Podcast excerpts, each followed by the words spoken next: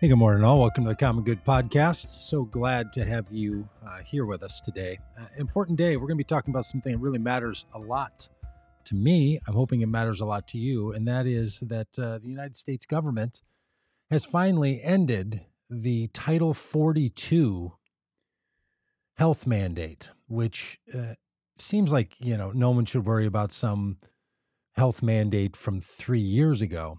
The, the thing about Title 42, though, is it was invoked by the Trump administration in order to allow the people working at the border to behave exceptionally. In other words, to say, no, we don't have to allow people to come to the US Mexico border who are seeking asylum. We don't have to allow those people to come in. I'll explain all this here in a minute because you probably heard a lot about it. I'm telling you, if you if you listen to this podcast, if you watch this, you've probably heard about Title 42. You might not know much about it. Um, and so we're going to get into that. But I want to say good morning first. Glad to have you all with us. If you're a part of the regular uh, folks, you know that we like to uh, chit chat a little bit about the weather. It's just me today, by the way.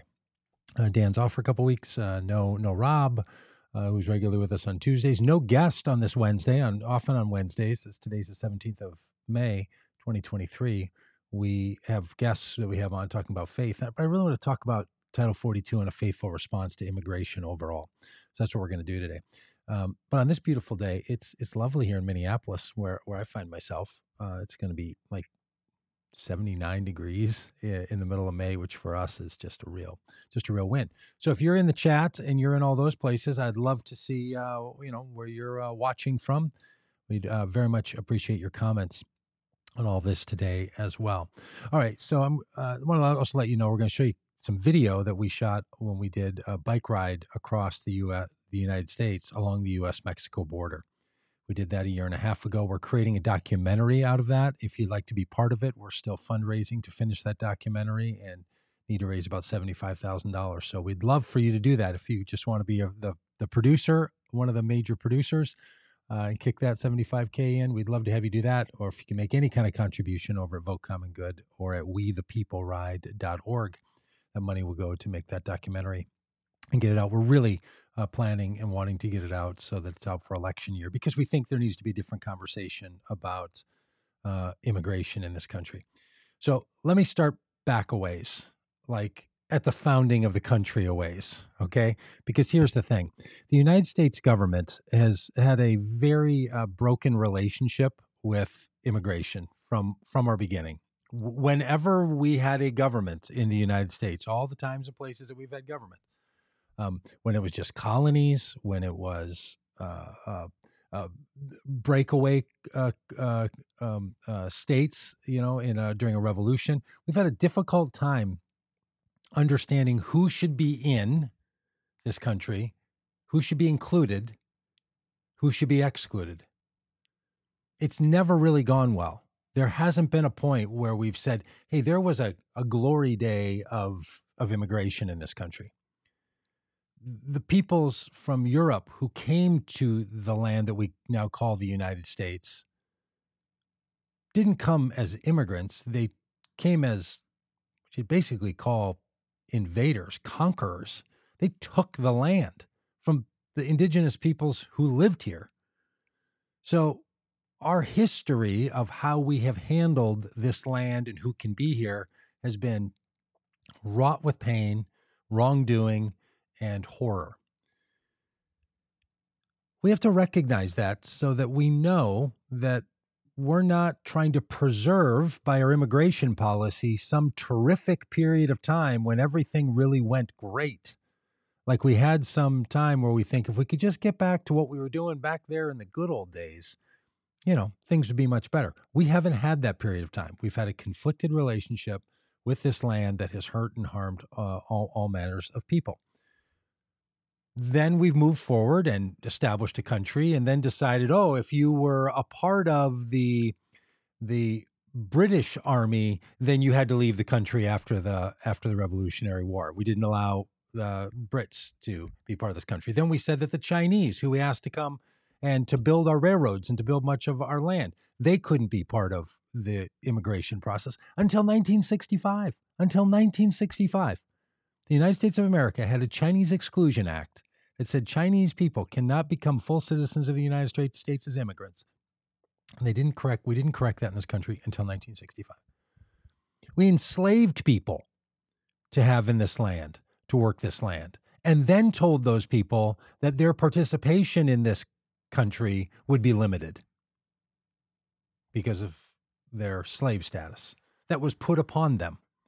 So we've had a very difficult relationship. And one of the things that we've done all along with our immigration policy, when we had more formal immigration policies that started in the late late 1890s, by the way, in the 1870s, there there really was none. If if you have ancestors that came to the United States, like, hey, maybe my my people came, they came legally. How come people today can't come legally? Great question. People ask it all the time. As a border activist and an immigration activist, I ask that question all the time. How come people in other countries who want to migrate to the United States don't come legally? You know why they don't come legally? When they don't? Because the legal pathway isn't actually open. Let that sit in for a minute. Look, I, have said this to thousands of people. I probably, uh, probably thousands of people in private conversations have I said such things. And they shake their heads and they're like, oh, come on. Of course, there's legal ways for people to come in. Oh, you, you think so? You think there's just legal ways that people can immigrate into this country?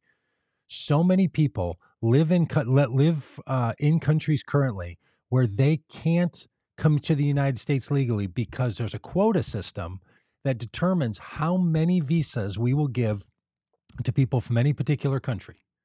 And that quota system puts a cap. And once we're over that cap, and that cap is teeny, and it depends on the country. So it's it, it's it's convoluted as to even figure out how many visas uh, there are available. Nobody really knows because it's a shifting percentage. No country can have more than twelve percent of all the immigrants from any of the other countries. It's it's this complicated formula that doesn't even give you one singular number, which is what makes it difficult for people to talk about and to understand. But once you've reached the cap, there are no more visas. You now can't come. Now you can get a line to be somebody who can come within the cap, but for a lot of people, that line is 10, 12, 20 years out. There is not a legal pathway to come. That's the primary thing that has to be fixed. We're going to talk about Title 42. We're going to talk about immigration. I'm going to show you some videos and let you see what we saw when we were there along the border. But the primary thing that needs to change, the thing Congress needs to change now, is the amount of visas that we offer across the board. I think there are 96 or 98 different visa classifications. By the way, we over we have overclassification of visas. It's so complicated, so expensive. We have to change the quota system and simplify the visa process. The primary way to do that is to give work visas to people. Let people come into the country to work and then leave the country. Go back to their, their home country or to another and then come back in the country again. Right now, the way our, our policies are set up for a lot of people is once they get in the United States and start working, if they leave, they're afraid they're never going to get back in. So then they'll overstay visas because they're afraid they're not going to have their visa renewed. There's a number of things you can just do at literally the policy level to solve nearly all of the immigration problems. This is the thing that just makes all of us who work in this so frustrated. The policy answers are so simple. When people tell you it's really complicated how we're going to solve this immigration problem, solving the problem isn't complicated. The current situation is complicated. The solutions are not. Now, you might say, well, what makes it complicated is some people in this country don't want the number of immigrants coming in to be higher than the number of immigrants that are coming in the country now. Well, there you go. That's part of the problem. Some people want less immigrants coming in. Some of us want more immigrants coming in. The economy wants more immigrants coming in. Anybody who runs a business wants immigrants coming in. We're, we're actually in this curious little spot right now compared to 25 years ago, where the primary argument against immigration 25 years ago was say it with me they'll take our jobs. Right? They're going to hire somebody who's an immigrant and pay them less money because they're willing to work for less money because they're new to the country. And therefore, as an immigrant, they're more employable and they're going to take jobs from people who live here who need to be paid more because their expenses for, as people who have a legacy life here is more expensive. That was true sometimes. That's not the case now. The problem is the opposite. We're more than 2 million workers short for all for a whole set of reasons, primarily that immigration has been cut over the last five years. Immigration numbers are down so much. We're more than two million workers short.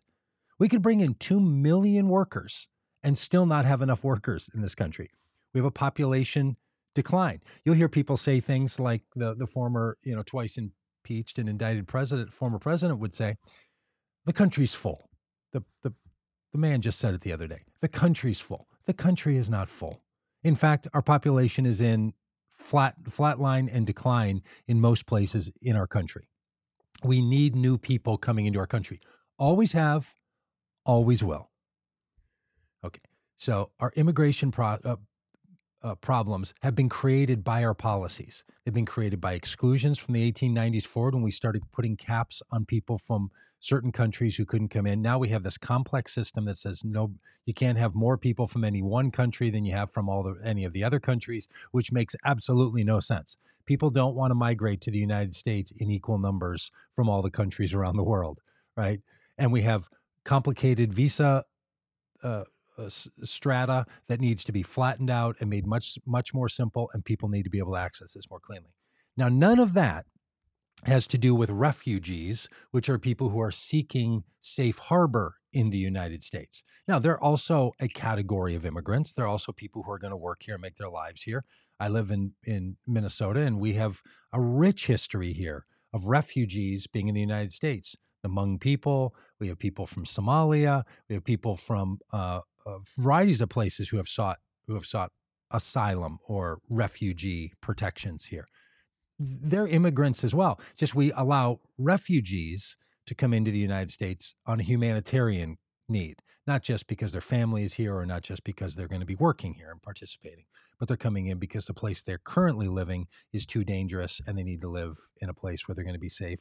And the United States, like all the others, makes uh, this a safe place for people to live. So that's the refugee category. It's important as we think about all this to make sure we recognize refugees from other immigrants. The the the majority of the people who are at the U.S. border now, when you see news photos or videos, the majority of those people, especially come from Venezuela, coming from Colombia, coming from Cuba, coming from Nicaragua and, and other Central American countries, are seeking asylum. They're refugees who are saying, could I have safe harbor and protection in the United States?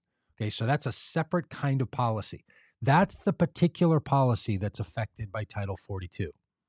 Now, here's why I've spent all this time talking about immigration as a whole, because our immigration policy and uh, procedures and our refugee procedures are mixed together.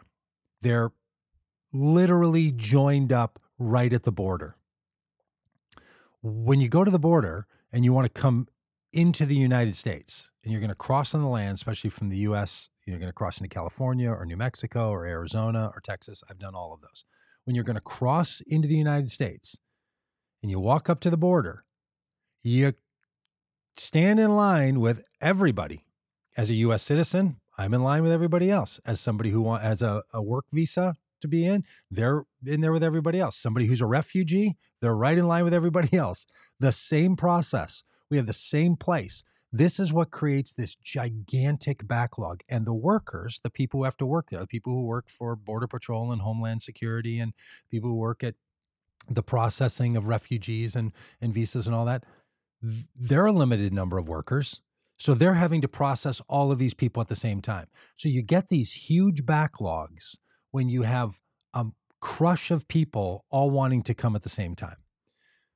So, what's happened in the last few years is that the Trump administration made it a stated campaign policy and then a stated government policy to reduce the number of immigrants coming to the United States.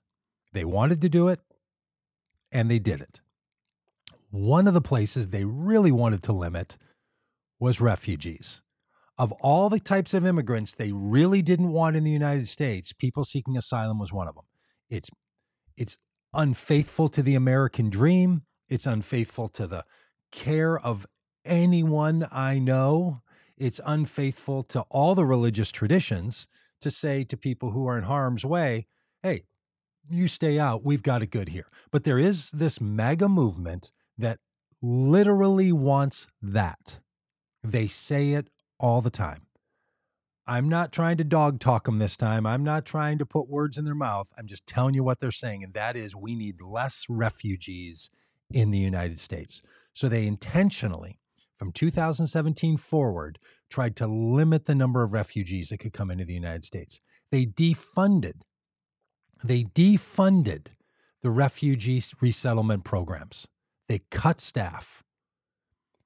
A lot of this showed up, and some of you, some of you paid attention to this more so when people from Afghanistan were coming to the United States after the collapse of the the the government there, and when the United States uh, pulled out during the Biden administration's first few months. The reason that we had all this struggle with how many Afghans can we take in the country is because the Trump administration had decimated the refugee programs. So I was a part of just a small group of people, seven or eight of us here where, I live, who put together a refugee circle and then work with the State Department to help resettle a family here. Individual people and churches and other groups had to take all that on ourselves. Amazing that this is what the Trump administration did. So they really did want to lessen and damage the amount, the, the number of refugees that were coming into the United States. Okay. So that was going on from 2017 forward. Then COVID.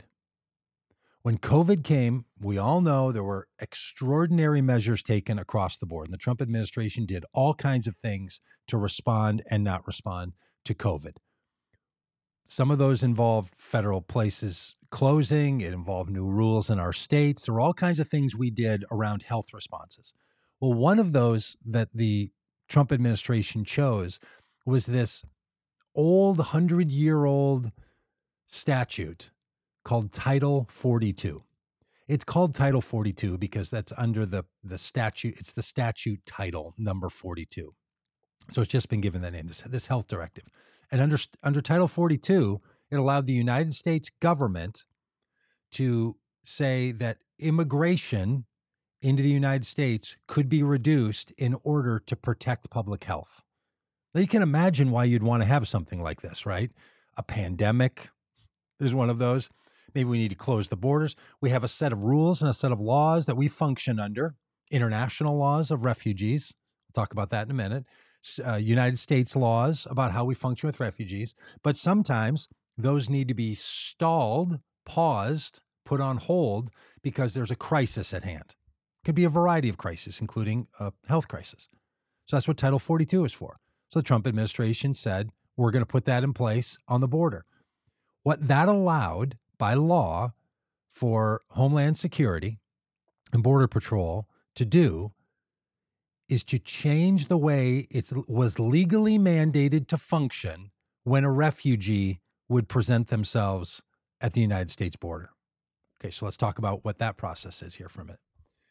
By international law and United States law, when a refugee comes to the United States border and says, I'm here to seek asylum and I'd like to make a claim, the United States government has a mandated responsibility to accept that person into the country and to process their asylum claim.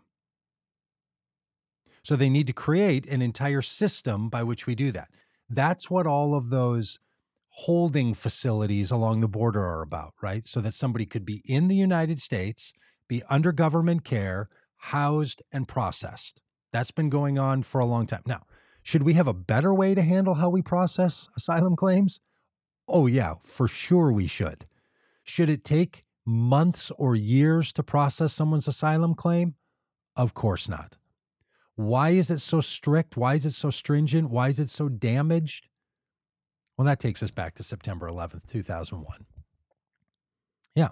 So 2011 or 2001 changed the way we allow people into this country and we we we made much more stringent the rules by which a person could seek access to the United States, especially as a refugee.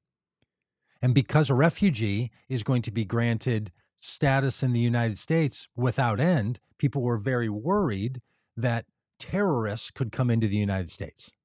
So we created this, what I would call irrational fear that the way terrorists were going to come in was to fake themselves as being refugees.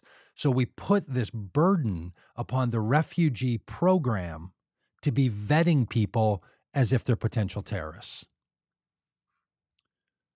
None of that has ever panned out. It, that's just simply not how uh, terrorists have decided to enter the United States. In fact, according to the FBI, the primary terrorist threats that we face in the United States are from people born here in the United States. White, right wing terrorists is the number one group that we should be afraid of. But our refugee program has to take on this burden of vetting refugees. It's super complicated, takes a long time and there are not enough judges. What the Trump administration did from 2017 all the way up until 2020, when they put in place Title 42, was to reduce the number of refugee judges, the people who could judge the basis of the claims. So they cut the number of judges and then caused this huge backlog. And that's what caused all the people to have to be housed for months and months and months on end. And that's what caused family separation. All right. So Title 42 comes in, and the Trump administration says, okay, we can now tell our border agents that they don't have to follow U.S. law and international law that says when someone comes to the U.S. Mexico border and presents themselves, they have to take them in and process their claim. And if their claim turns out not to be true, they return them to their country from which they, they entered the United States or back to the, their home country. They don't have to do that anymore under Title 42 because we have an emergency. There's a stated health. I'm starting to sound like Rachel Maddow here, re explaining myself. But the Title 42 allowed these agents to be able to just simply say, we're not accepting any refugees right now. We have a health emergency going on, so we can't accept refugees right now. That policy we can't accept refugees right now because we have a health crisis. Just expired last Friday, the beginning of May 2023. This thing they put in place in January, February of 2020 was around until May of 2023 when the rest of everything else opened up years ago. The Biden administration, when it came into office, tried to end Title 42 day one. And then there was court cases that prolonged it until May of 2023 when it could finally be expired. Because Title 42 was never functioning to protect the health of American citizens.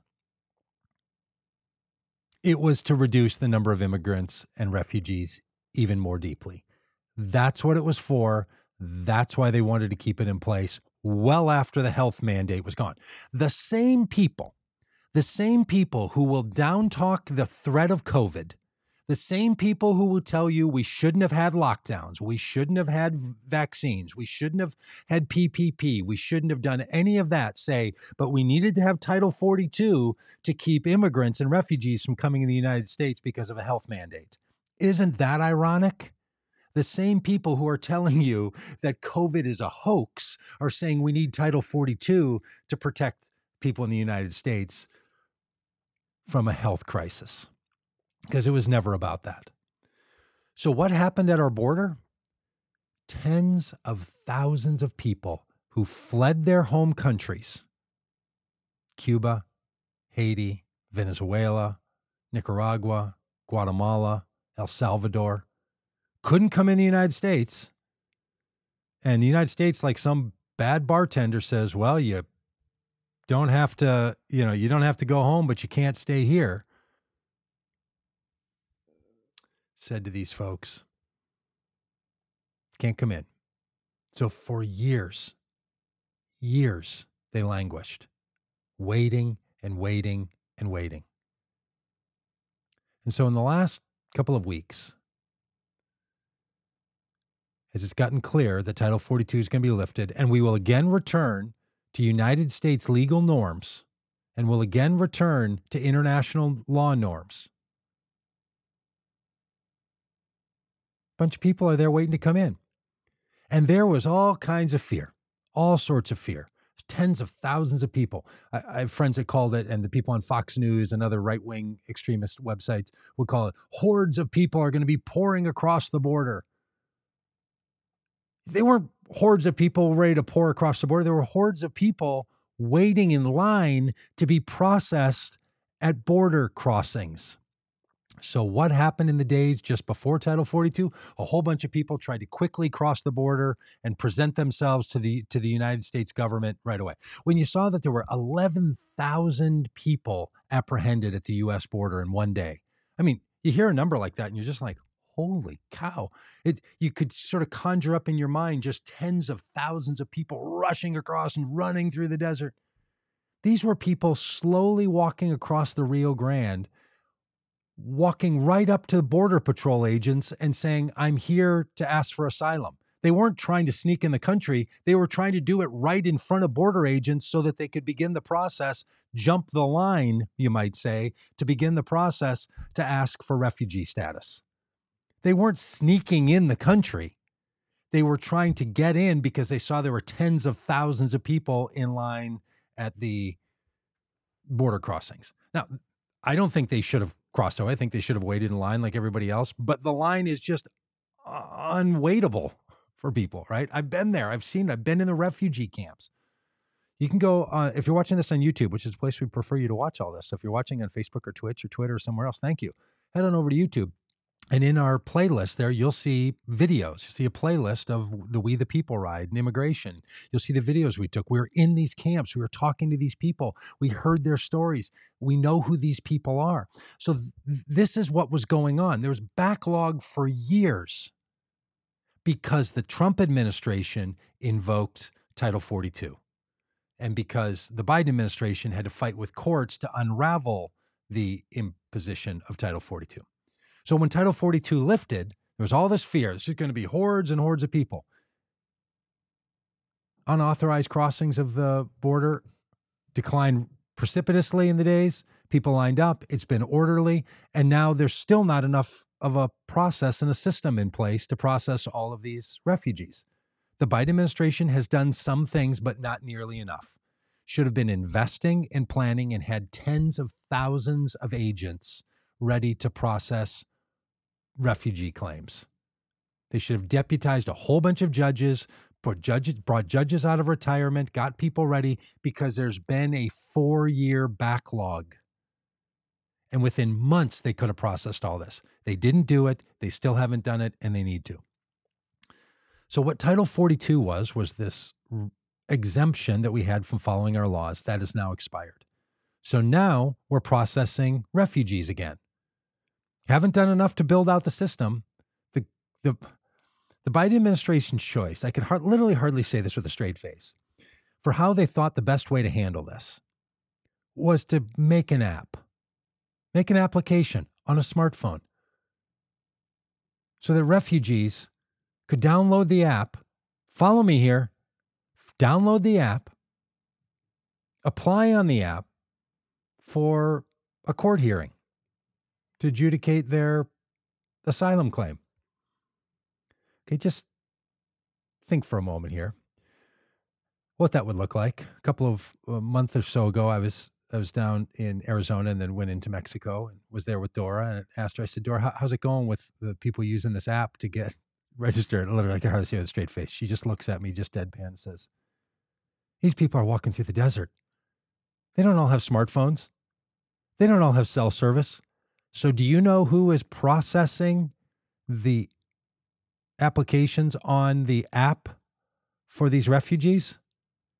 The cartels. The smuggling cartels have said, This is great for us. Migrants, come on in. We will do all your processing, and this will cost you X number of thousands of dollars. Some of these folks don't read English very well, but they're supposed to go on an app, make an appointment. And much like some of us who tried to get health care when the healthcare uh, system opened up, you know, Obamacare system opened up. How'd that go? Yeah, I know how it went for me. Took me months to get through the website to be able to apply. Just kept crashing and crashing. Well, that's what's happening with the app. So when people can actually get in, don't have to pay the cartels for it, when they have a charged enough battery and can figure out how to download an app to make sure that they've got a credit card on file with Apple or with Google for an Android phone so they can download an app. Ridiculous. Then they can make an appointment. And the appointments are months and months away and sometimes hundreds of miles from where they are. So they're in Reynosa, but then they get a, place up in Del Rio that they can go. How in the world are they going to get up to Del Rio? They can't come in the United States. And the roads in Mexico, you can barely get there. So the idea that what we're going to do is use technology to process these refugees, it's just such madness, right? Okay, Biden administration, let's fix this. Let's get enough human resources on the ground to process these refugees. It's just utter madness. Okay. So Title 42 has been lifted. People are now trying to get in the country. They're waiting in line. You know who's literally following our laws? The refugees and the migrants. That's who's following the laws. Do you know who didn't follow our laws? The US process. Set them aside. And what did the people do? They just waited and waited and waited. Some of these people we met were just so incredibly tough, so incredibly kind, so incredibly committed to the care of the, these are the people you'd want to be in your neighbors, to be your friends, to be your workers.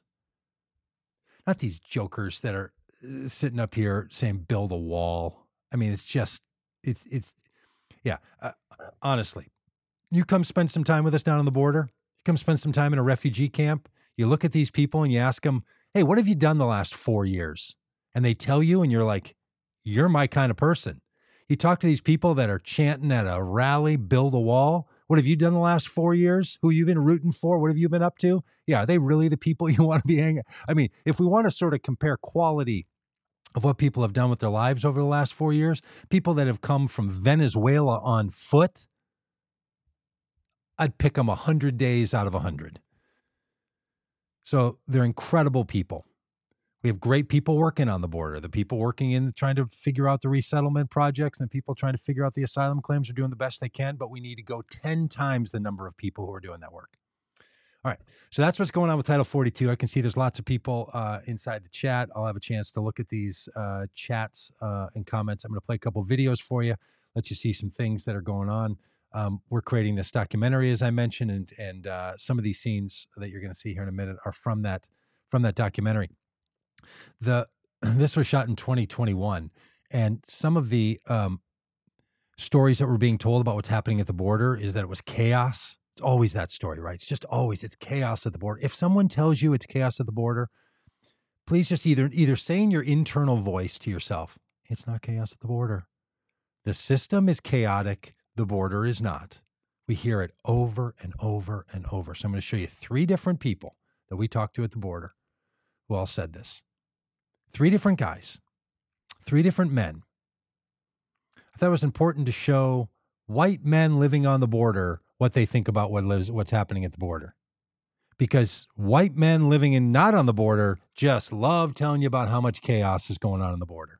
And it's just you bleeding hearts that don't care and you just want to let all these people in. You just don't want walls and you want you have doors on your house, but you don't want doors on the border. All this nonsense. It's chaos down there. We need to have armed military at the border unreal. It's just truly not the case. So I'm going to show you show you some of this. Now, are there places where there's drugs being brought in the United States? Oh, for sure. You know where the majority of drugs come in? They come in across our borders. You know what part of the border they come in? The ones with the trucks. They're not smuggling drugs through the desert in the backpacks of Venezuelan families that could die in the desert. They're putting them in trucks and airplanes and boats. We only scan 10% of the trucks that come into the United States from Mexico. If you really want to stop drugs, you don't stop the people crossing on foot. you stop the trucks full of drugs. Everybody who works in drug interdiction says the same thing. Everybody. But what do we do? Pile up a bunch of concrete and steel and make a ridiculous wall to keep people from crossing. It's just madness. So I'm going to show you uh, some of these videos. Uh, this first one I'm going to show you is us riding on the Rio Grande. This is the very place where just weeks before we were there, Republicans were out there riding as senators and congresspeople and news riding in in uh, in in uh, bulletproof vests with army helmets on and had a big press conference with tanks behind them talking about how they're going to be tough on the border the very place where we're going to show you right right now uh, this is uh, this is us in Reynosa, Mexico, uh, and uh, it's just gonna I don't know probably gonna blow your mind. At least I hope it does. So I think I'm I think I'm gonna play the right video here. Let me.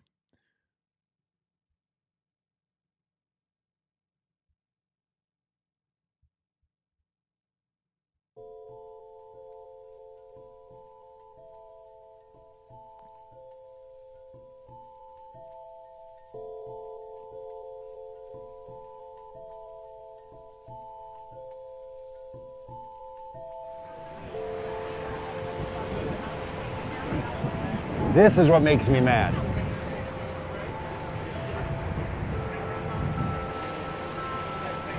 This area has been characterized and discussed as a absolute war zone. To the point that I thought coming here we were going to see some real militarization and need for border response families having picnics under a Coca-Cola banner. You say Mexico border, everybody automatically thinks the word. Yes. You use Mexico, everybody thinks the whole country is cartel. You know, it, you know, it, it's a stereotype that, that you know, there, there, there, everybody in Mexico is a crook. Yes.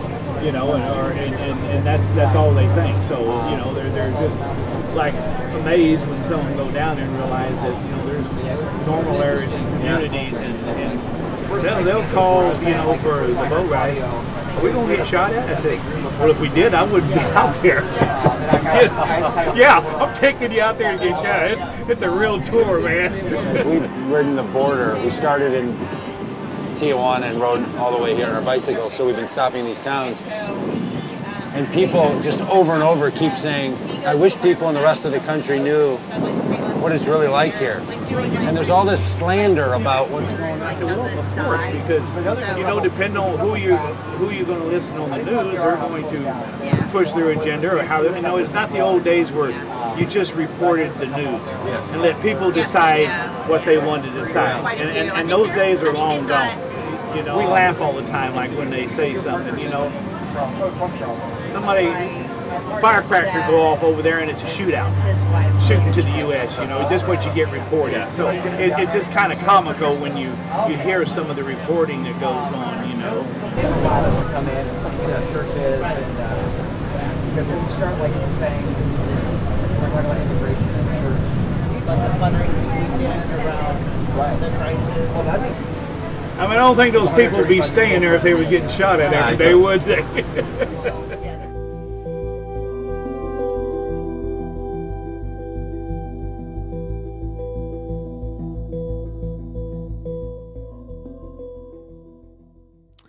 That is the Rio Grande at Reynosa, Mexico, into uh, the United States. The United States, almost said that man's been a, a captain of that leisure boat, big boat. They have food on it and entertainment and all for 40 years.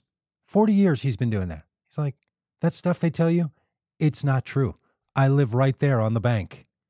It's not what's happening. Now, did we see rafts that people had taken from Mexico into the United States and risked their lives because maybe they couldn't swim? Yeah. Yeah. People cross into the United States there. They only cross in the United States there because they can't get access to the United States the legal way. Why don't they come legally? Great question. Why don't we have a way for them to come legally? That's the question we should all be asking. If you're if you're for a change in our immigration, the question we need to ask all the time is why don't they come legally? That should be the question that you're always asking because there's no good answer for it other than because our politicians, primarily our Republican politicians, do not want to make a legal pathway for people to come to the United States. It's sometimes politics isn't this simple. On this case, it's this simple. All right, I want to show you one more. This is a, a video of a man who's the mayor of a town now. This time in Arizona. This one that one you just saw was in was in Texas, way down by Brownsville, Texas, almost at the end of the border. And this one's kind of in the middle. This is in in um, in uh, uh, the middle of Arizona, a place called Douglas, Arizona. And this is the mayor of Douglas, Arizona. This is another border town, which Agua Prieta is the name of the town on the Mexico side. And then the shared city on the other side is Douglas, Arizona. Fantastic place. You should go there. It's really, really great. We're going to be going back there uh, uh, in, in, in due time. So if you want to come and vote common good, we're going to be heading, heading ourselves down there. So we talked with the mayor there. Uh, about what goes on. And with this kind of thing, we just heard over and over and over about the truth of what goes on at the border. And here's that Here's there.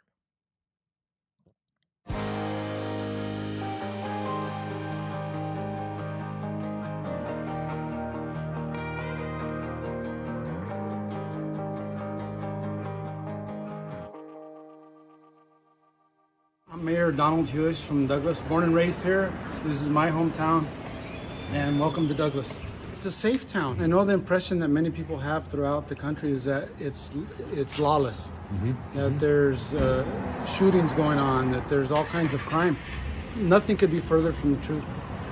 The values that people have here are based on family values, belief in Christ, and that permeates throughout our community, and it helps us be able to reach out and try to help others. But there needs to be a better system. Yeah the effect of the policies that are made back in Washington, D.C. affect us day in and day out. I would certainly encourage the federal government to, to install uh, either through uh, video conferencing to administrative law judges or training some local pastors or somebody to be able to hear, have hearings for these people that are coming up wanting to seek a better life. They'll make minor changes, like they'll uh, allow people to seek citizenship that have been here for a certain number of years. They'll do all those things, what they call amnesty, but then it just goes way to the right or way to the left.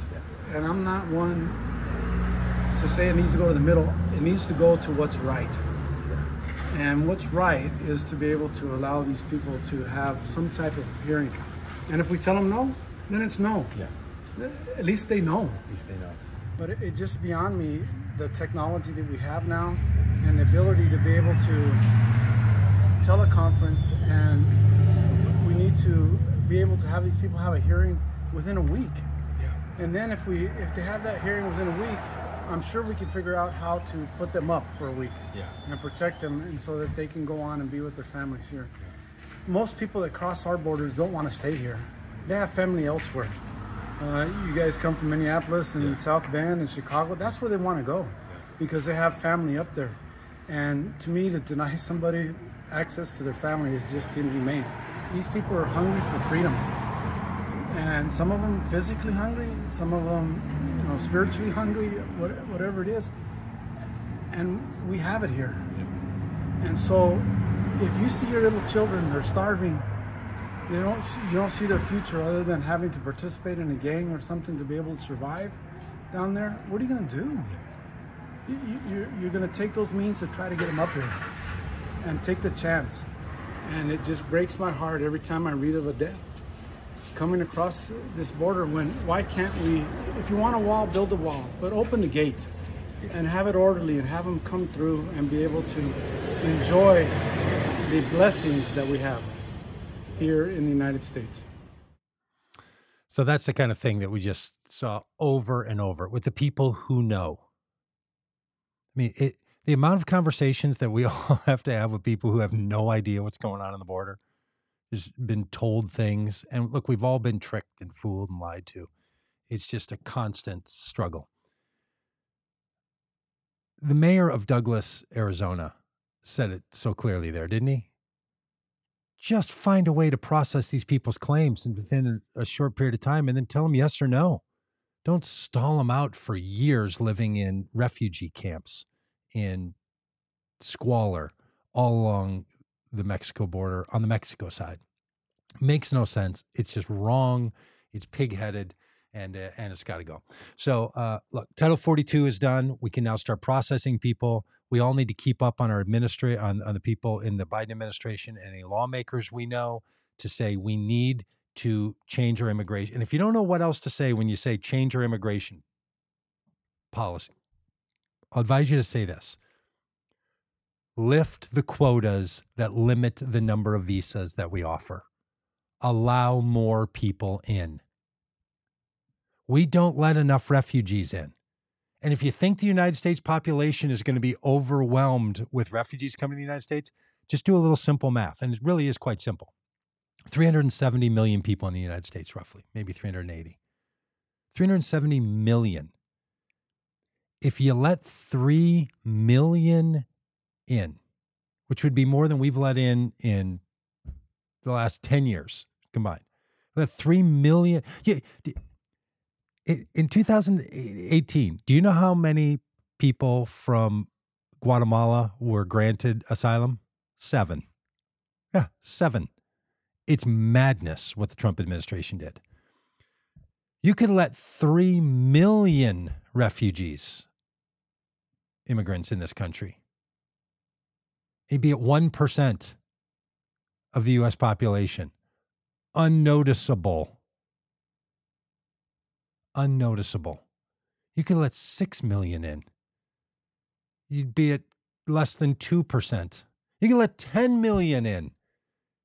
2.5. You're not going to overflow the country with a 2% population increase. The numbers don't lie, but people do. So uh, there's some better ways we can do our immigration policy. Thanks for being with us today. We care a lot about this. Keep up with all the stuff that we do on this. You can watch uh, over at the our YouTube channel this documentary coming together. There's lots of other videos like that. Get you close to it. Meet the people. You can meet some of the refugees and some of the people in the in the places. Face to face interviews with them. So it's really quite powerful. So thanks for being a part of all this. Uh, Leaf, thanks for all your great comments here inside the chat. Uh, Kimberly, good to see you. Amanda, good morning to you. Shell, hello. Mike, Jim others. Um, thanks and share this widely if you would, and uh, subscribe over on Vote Common Good website to our email if you're not already on the email, and be sure that you're subscribed to our YouTube channel if you're not there already. All right, uh, friends. Uh, uh thanks, th- thanks for all your common goodness, and uh, we'll talk to you soon.